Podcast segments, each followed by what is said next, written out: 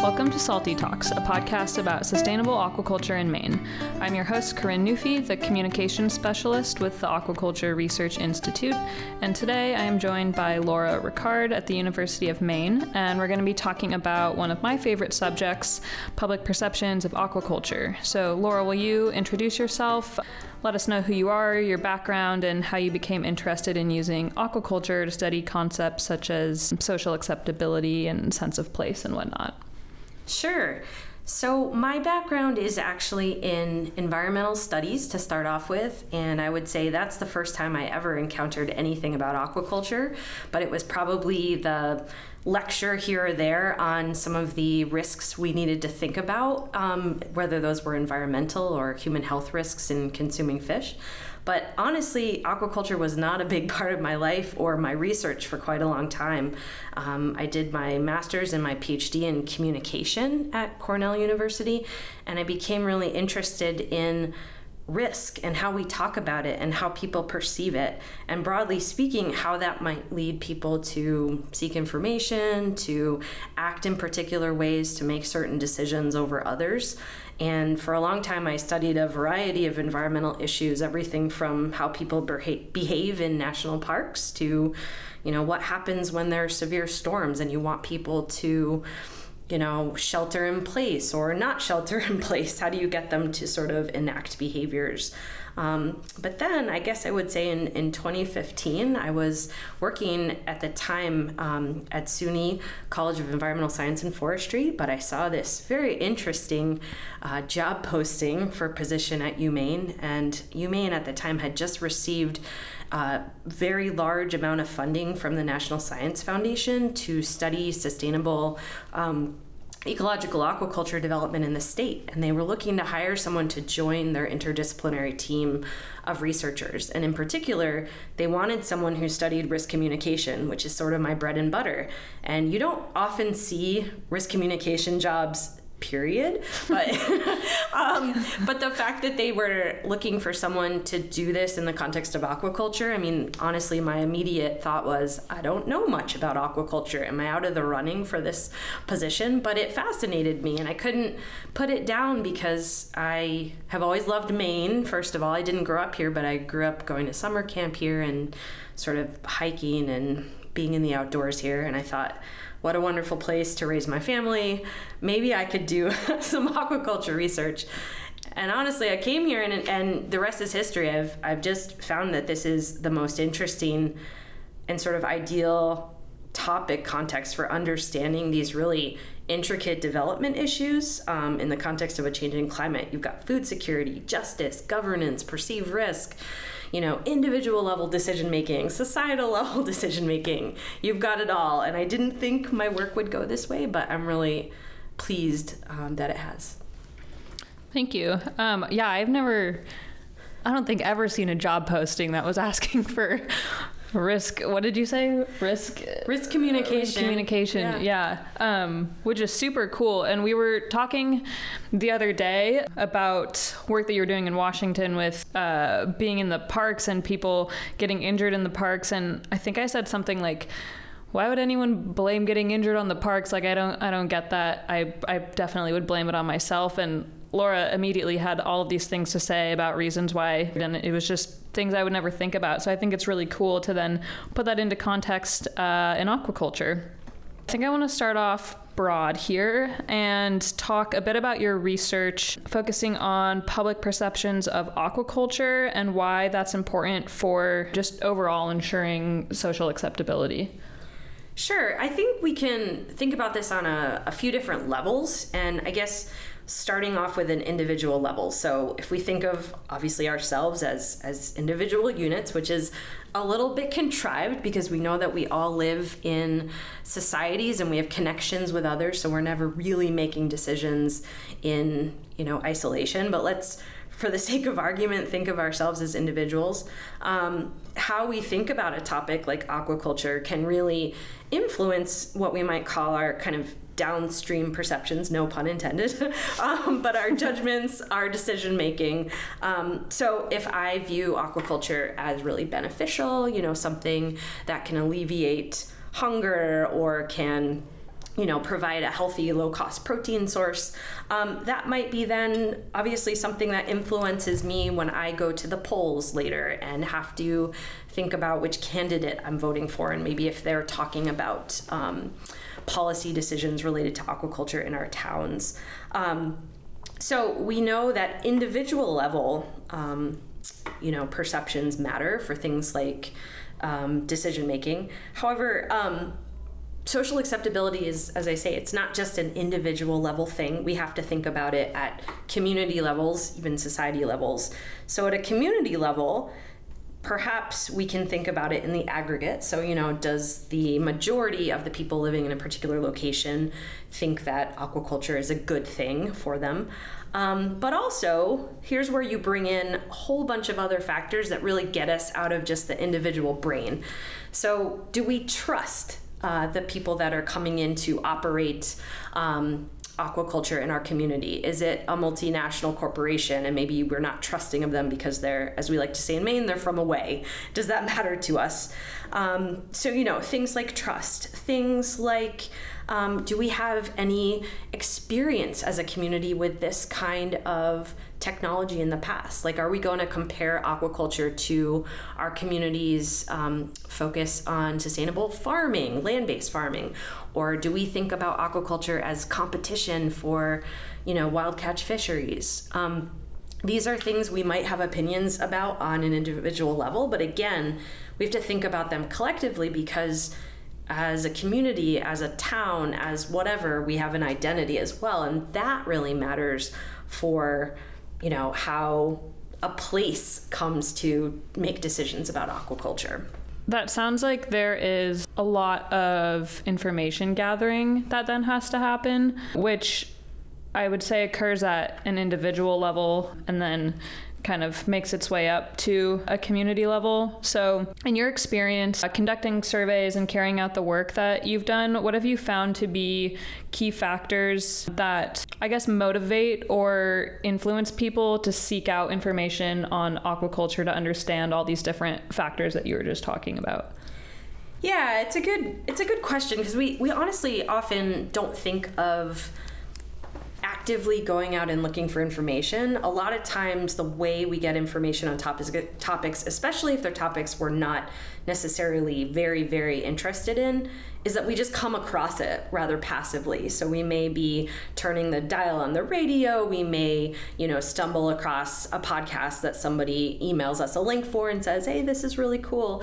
Um, but my colleagues and I have been really interested in this sort of active information seeking. Like, when is it that people go out and say, I want to learn more about aquaculture? And that's important because that sort of active information seeking can be really predictive of things like support for policy or you know going out there and really being invested in this issue so, in our work, um, in some survey work that we did in 2018, specifically with Maine residents, um, what we found was um, believing the topic of aquaculture to be highly salient. In other words, this is an important issue to me. Um, I think, you know, aquaculture is something that is important to Maine in general. If people thought that, then they were much more likely to look for information, and that sort of makes sense on its face. Um, something important to us, we want to look for more information. But the thing that I think is really important, and again, might not be a great leap, it sort of makes sense on its face, is the gap between what we think we know about the topic of aquaculture and where we think we want to be. So, in other words, I could tell you, and this is how we ask people um, on the survey. We say, you know, think of a scale of zero to 100. Um, what do you currently know about aquaculture? Are you at a 20? Are you a 10? Are you an 85? Um, but then where do you want to be? So maybe I'm a 10, but I want to be a 95. And what we mean by that want to be is where will you be where you feel confident that you can make decisions about aquaculture, that you understand its impact, that you could say, yes, I think this policy of, you know, putting more finfish aquaculture in Frenchman Bay makes sense for our community. And we found that most people um, want to know more. So I think it was like, um, you know, in, a, in a, another survey, it was like 80% of people want to know more.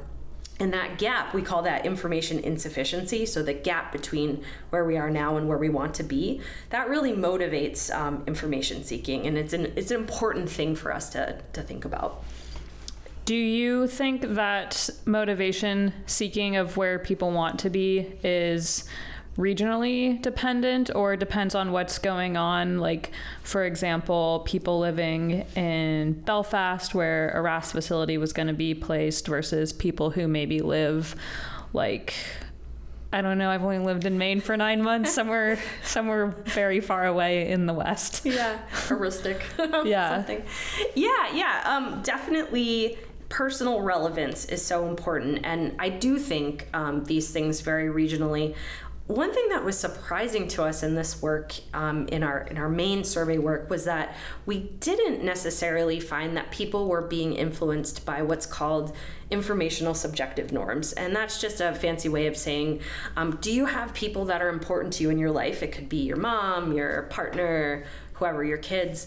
Do those people think that you should know about a particular topic? In this case, aquaculture. So if you live in Belfast, do your next door neighbors think that you should know about what's going on with the land based RAS facility.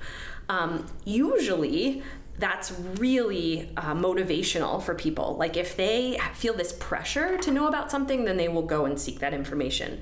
We did not find that um, in our most recent survey data, but Hmm. That was 2018, and I think I don't know for sure, but my my sense is that that's changing a lot, and that there is much more pressure building, normative pressure, especially regionally, like you said. We've got all these little communities that have been dealing on a micro scale with this much bigger aquaculture development issue. So whether it's Belfast with RAS or whether it's Frenchman Bay with the um, closed net pen proposal. So I think um, when we look at the state as a whole, maybe that relationship isn't there, but you know that's where it becomes so important to get on the ground and ask people don't just survey them you know interview them figure out what's what's really going on um, so that mix of methods can be helpful yeah that is actually quite surprising to me that you you found there's not that sort of pressure because anecdotally like me just being so immersed in aquaculture, I will tell my parents about it. I'll tell my friends, my family about it, and um, from that, then I can see that they are like motivated and seeking out, wanting to learn more about aquaculture, and are you know I'm constantly getting questions or like information updates from them about their um, knowledge, which is fun to see. But yeah, I guess a little surprised to hear those results. Yeah, I wonder too. That makes me think sometimes it's just that really initial lack of familiarity. And we found this a lot in our work, both at the national scale and in Maine. And again, I think that's changing because the familiarity as the years go by and as these proposals pop up all over the state, um, you know, that familiarity will go up. But if you don't, you know, never heard of it before, you just may not have that initial push. But as soon as, you know, your friend asks you about it, it's like, oh, maybe that is something that's relevant to me and I should look into that some more. Yeah, like getting over that initial learning barrier. Mm-hmm. Yeah. So I know that you've also examined the awareness of aquaculture among Maine and um, was it Massachusetts mm-hmm. residents and the content that's in newspapers and that uh, we're seeing in media. So, do you think that the information from newspapers or I guess like any form of media uh, can influence the way in which people think about aquaculture, like in terms of, for those that aren't even remotely familiar with it to begin with, like does seeing the way that news presents aquaculture make people think um, of you know perceived like environmental risks or economic benefits, or does that sort of set their their mind shape mind frame mind frame? yeah, yeah, it's an important question, and I think it's one that deserves taking a step back and, and making sure we clarify what what media can and can't do. Um, so media in general, especially we're talking here. At least this this um, research was looking at legacy newspapers. So in particular. Um, Portland Press Herald, which is out of Portland, Maine, Bangor Daily News um, out of Bangor, and the Boston Globe. And what news media can do is they can sort of provide or um, set an agenda. That's the way we might call it. Um, we tend to call it media and communication scholars. So they can sort of suggest to us as readers um, what is important. You know, what um, rises to the top amid all of the stuff that's going on in the world at any point in time. Um, what newspapers can't directly do is to tell us what to think. So they can tell us what to think about. So they can say, you know, um, we're going to have 15 articles on aquaculture between now and next Friday. And so just that sheer volume, that suggests to you, reader, um, that this is an important topic you should pay attention to. However, newspapers cannot sort of as a you know silver bullet tell me Laura, you should now think that aquaculture is really important and you should support this new venture in your community. So they're not telling me what opinion to have. Um, there's not this really direct, um, again, silver bullet, like, I'm going to change your opinion. But the more we're exposed, um, and the more we're suggested that this is important, um, you know that that can have an effect. So it's sort of indirect, um, but also, and you mentioned this a little bit in the way you're asking the question, the framing matters, and that's what you know we looked at quite a bit um, with aquaculture coverage in those three uh, newspapers that I mentioned. So when the Bangor Daily News, for instance reports on aquaculture? Is it reporting on aquaculture such that we see benefits of aquaculture more frequently than we see risks reported on? Framing's not the same as spin, so we're not saying, oh, are they, you know, making stuff up about the risks or inflating the benefits. No, it's anytime you present information, you can, you know, focus on one thing rather than others. You can talk about um, you know, aquaculture as fish farming. You can talk about it as factory fish farming. Those word choices matter. Um, do you think you've seen a shift in terms of how news articles regarding aquaculture have been presented since you've been doing this work? Because I feel like even within the last, I don't know, like five years or since I've really been focused on aquaculture, I've definitely seen a shift. And I don't know if that's me moving from Washington to Maine or just as time progresses and more people are getting on board with aquaculture. Yeah, I think there is a shift. I think, um, well, our analysis has mostly stopped around 2015. So I have to put this caveat in there that um, probably the most recent reporting um, I have a sense of, but um, I don't have you know data to look at. But my sense is, you know, if we look back to like the year 2000 um, and really up until probably like 2010, a lot of the reporting focused on that risk frame, environmental risk in particular, not as much human health risk. But I would say what I can say is since 2010 to 2015 at least, there's been a lot more focus on environmental benefits. Um, especially talking about aquaculture as you know a restorative practice talking about shellfish aquaculture talking about you know kelp and the emergence of seaweed especially in maine um, so we didn't see any of that at all which makes a little bit of sense because that is a newer um, mm-hmm. kind of uh, emergence here people they're getting their news from like we're mentioning portland press herald bangor, bangor, daily news and this might have some sort of influence on people's risk perceptions. Um, but what about or i guess do you think that more people's risk perceptions are coming from news outlets or other like direct experiences? So i'm talking about direct experiences with people that work in aquaculture or work in wild capture fisheries or something like that or from maybe this is a two part question, but or from like extrapolating what we know about agriculture and terrestrial farms and then trying to apply that to aquaculture yes to all of that.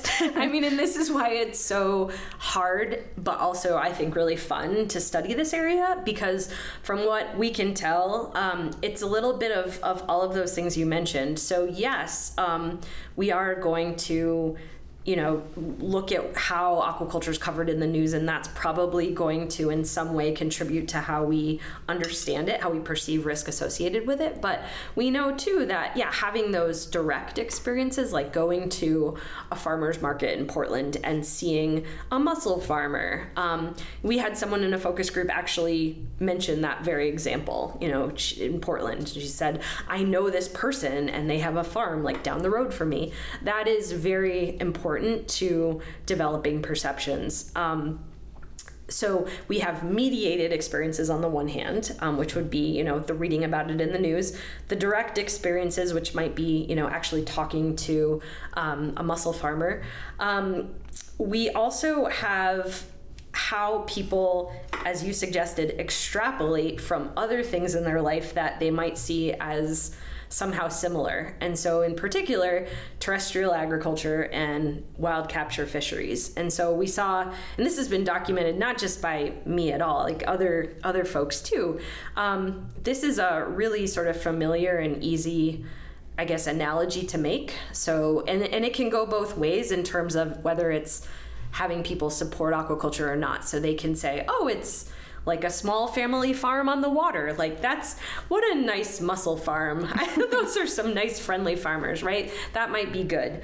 Um, alternatively, um, we've had heard people say in focus groups things like, "Oh, you know what they do with farming? They select for you know, the biggest chicken, and then you have Rhode Island Reds are the only chickens that are bred, and then we lose diversity. They're going to do the same thing in salmon farms. And so that's a negative thing. So you're using a farming metaphor, um, and it's it could go either way. Um, same thing with fisheries. It could be, um, oh, aquaculture is this great complement to our fishing heritage in Maine, or aquaculture is this competition you know it's competing with our you know fishermen who are still out there trying to make a living. Um, i've i've seen both. So it's it's really complex and really um, hard to tease out. The one last thing i would say is a lot of times what comes to this dialogue too is ideas of naturalness. So is aquaculture natural? And that often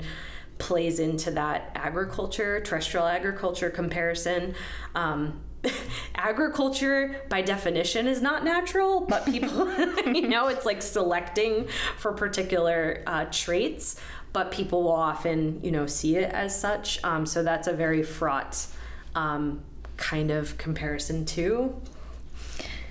Yeah, um, I'm so I'm looking at my my outline here, and I think I want to skip ahead a little bit because this is making me think of um, a lot of similar things that I heard when I was looking at public perceptions of finfish aquaculture in grad school. And um, like, I think strategic messaging is a huge influence here and uh, how i don't know how people are thinking about like what these farms look like like for example i think not a lot of people can picture what a oyster farm or a fish farm or something looks like. And so that's that like jump to terrestrial agriculture where we're thinking maybe like a bunch of chickens all cooped up together and um, which then translates to yeah maybe the not not the most like positive image. So in in your experience what sort of messaging do you think is the most effective in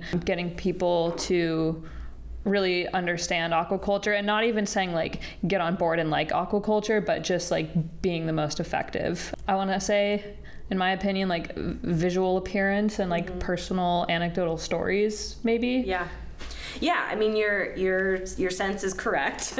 um, I mean the the first thing I would say is often there's not time or funding for this, but pre-testing of any kind of strategic messaging strategy is critical.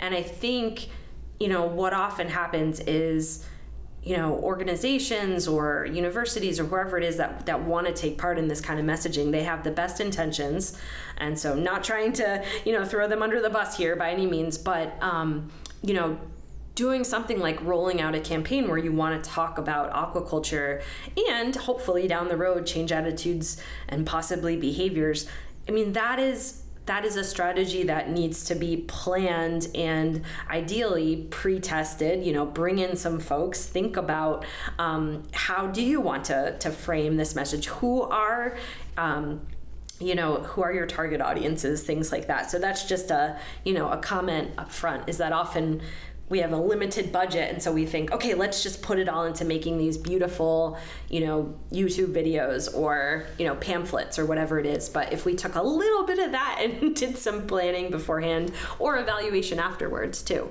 um, just I think that would go a long way. Um, but in terms of you know what works in messaging, um, I mean I think sort of drawing on a variety of different studies we've done and what we've seen in the literature. I mean, personal relevance is key. Um, so again, just making um, making things seem like you should care um, can go a long way. And this sounds like a no brainer, but for something like aquaculture, if you don't live in a place where it's very obvious, um, you know, why, why should you care about it? Um, and so maybe this is a lower bar in places like Maine, but even like we were joking earlier, Aroostook County, I mean, I don't know, that might not be top of mind um, for some of those residents. So, how can you make this topic interesting and relevant um, to folks you might talk to? Um, the other thing we've we've played a lot around a lot with is telling stories. Um, again this this may come as sort of a no-brainer but there's actually some really interesting um, you know media psychology work around what does it take to become invested in a story such that you are what's called transported. Um, so in this case transportation meaning it's like the feeling when you're so in a story that you're outside of yourself, right? You're in that narrative world and you're so invested in what's going to happen that you you might even momentarily forget that you're sitting in a room in Bangor, Maine. All of a sudden, you're you know wherever the, the storyteller is, um, and it turns out that that feeling, if you can evoke it, which sometimes it's hard, but if you can evoke that, people can. Um, you know, you're much more likely to change people's attitudes. You're much more likely to affect their um, emotions, positive and negative, um, and then those subsequently subsequently can then change behaviors down the road.